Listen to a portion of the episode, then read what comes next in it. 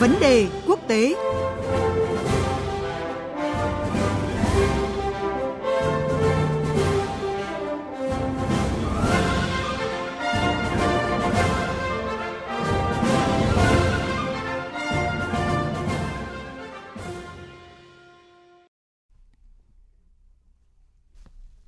Thưa quý vị, thưa các bạn, tỷ giá giữa đồng euro và đô la Mỹ liên tục giảm trong những ngày gần đây và hiện một đô la Mỹ gần đổi ngang được một euro, điều chưa từng xuất hiện trong 20 năm trở lại đây.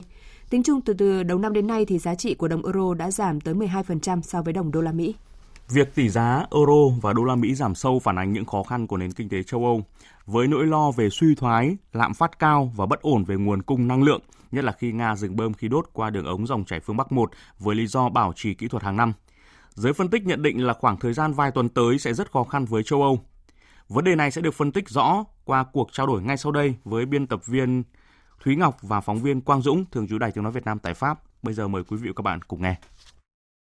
Xin chào anh Quang Dũng ạ. Xin chào biên tập viên Thúy Ngọc, xin kính chào quý vị thính giả.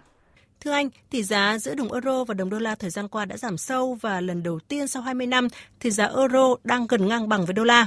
Theo các chuyên gia thì không chỉ vì đô la mạnh lên mà tự thân giá trị của euro cũng đang suy giảm do những cái vấn đề nội tại của nền kinh tế châu Âu. Vậy anh có chia sẻ như thế nào với cái nhận định này ạ? Vâng, vào thời điểm 15 giờ ngày hôm qua ngày 13 tháng 7 theo giờ địa phương tại châu Âu thì đồng euro đã có lúc xuống thấp hơn đồng đô la Mỹ với tỷ giá quy đổi khi đó là một euro chỉ đổi được 0,998 đô la Mỹ. Đây thực sự là một cột mốc lớn trong ngành tiền tệ bởi từ khi đưa vào lưu hành cách đây 20 năm thì đồng euro luôn có giá trị cao hơn đồng đô la Mỹ. Nguyên nhân của sự sụt giảm này thì đến từ cả hai phía. Đó là một mặt thì đồng euro yếu đi thì là sự phản ánh nỗi lo lắng về sự yếu kém của nền kinh tế khu vực đồng tiền chung châu Âu Eurozone. Nhưng mặt khác thì cũng là do tác động tăng giá của đồng đô la Mỹ trong bối cảnh biến động to lớn về kinh tế và địa chính trị hiện nay trên thế giới. Đầu tiên thì việc đồng euro giảm sâu, đó là do triển vọng kinh tế u ám của khu vực đồng tiền chung châu Âu Eurozone. Ở cuộc xung đột Nga-Ukraine đã và đang có những tác động hết sức tiêu cực đến các nền kinh tế châu Âu. Ờ, do cuộc xung đột này nên giá năng lượng và các nguyên liệu đầu vào trên thế giới tăng cao và đẩy lạm phát trong khu vực Eurozone lên mức là 8,6% trong tháng 6 vừa qua, tức là cao nhất trong vài thập kỷ gần đây. Tiếp đến thì căng thẳng đối đầu với Nga khiến châu tung ra nhiều lệnh trừng phạt kinh tế vô cùng nặng nề nhằm vào Nga à, và bị chính các lệnh trừng phạt này làm tổn hại – Hiện nay thì châu đang đứng trước nguy cơ rất lớn là bị Nga cắt toàn bộ nguồn cung khí đốt ngay từ thời điểm này. Bởi kể từ ngày 11 tháng 7 thì tập đoàn Gazprom của Nga đã tạm ngưng việc cung cấp khí đốt cho châu Âu do phải bảo trì đường ống dẫn khí đốt dòng chảy phương Bắc 1 trong thời gian là từ 10 cho đến 14 ngày. Nếu như Nga cắt nguồn cung khí đốt ngay lập tức thì chắc chắn là nhiều nền kinh tế châu Âu, đặc biệt là Đức, cường quốc kinh tế số 1 tại châu Âu thì sẽ rơi vào suy thoái. Hiện nay thì hầu hết các nền kinh tế lớn trong khu vực đồng tiền chung châu Âu Eurozone như là Đức, Pháp, Tây Ban Nha, Hà Lan thì đều đã đưa ra các dự đoán rất bi quan về tăng trưởng kinh tế năm nay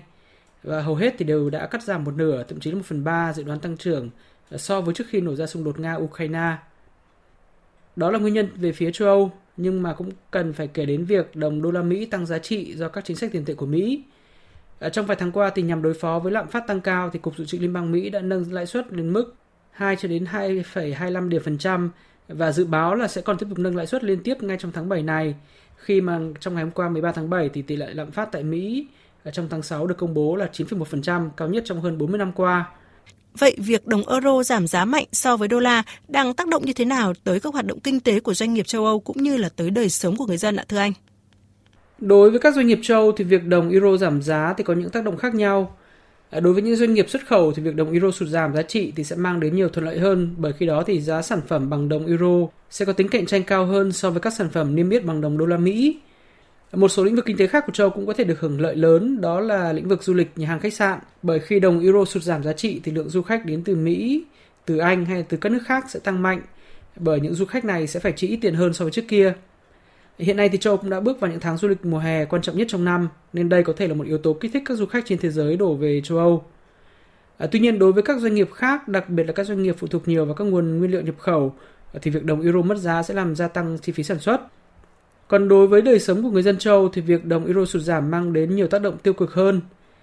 Theo các số liệu của cơ quan thống kê châu Âu Eurostat, thì châu Âu thanh toán gần 60% hàng hóa nhập khẩu từ ngoài khu vực châu Âu bằng đồng đô la Mỹ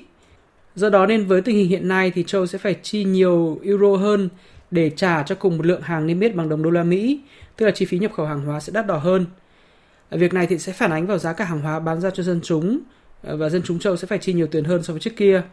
Tiếp đến thì khi đồng euro giảm giá trị so với đồng đô la Mỹ thì người dân châu Âu cũng sẽ phải chi phí nhiều hơn nếu như muốn đi du lịch đến các quốc gia sử dụng đồng đô la Mỹ à, như là Mỹ hay là một số nước neo đồng tiền bản địa và đô la Mỹ như là một số quốc gia tại Trung Đông.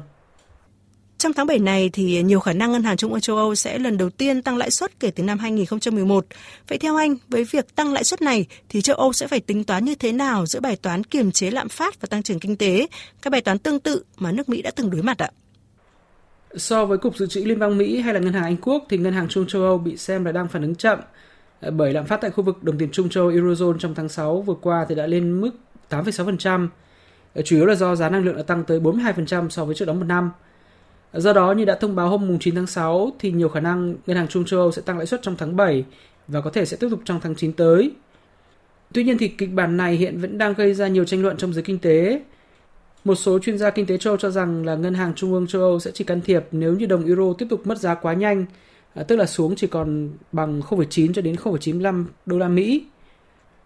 Ngoài ra, cũng có những chuyên gia kinh tế khác cũng chỉ ra là mối lo khiến cho Ngân hàng Trung ương châu Âu à, vẫn còn chần chừ, chưa dám can thiệp mạnh vào thị trường. À, đó là việc làm sao kiểm soát được sự giãn nứt trong nội bộ các nước khu vực đồng tiền chung châu Âu Eurozone một khi mà ngân hàng trung ương châu Âu tăng lãi suất chỉ đạo.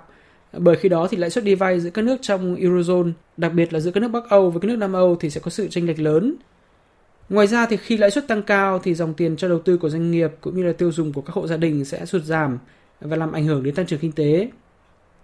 Do đó nên mặc dù mục tiêu cao nhất của Ngân hàng Trung ương châu Âu là đưa lạm phát trong khu vực với mức 2%, nhưng đây là một bài toán thực sự khó khi mà phải cân bằng giữa chống lạm phát và thúc đẩy tăng trưởng. Cảm ơn phóng viên Quang Dũng với những phân tích vừa rồi.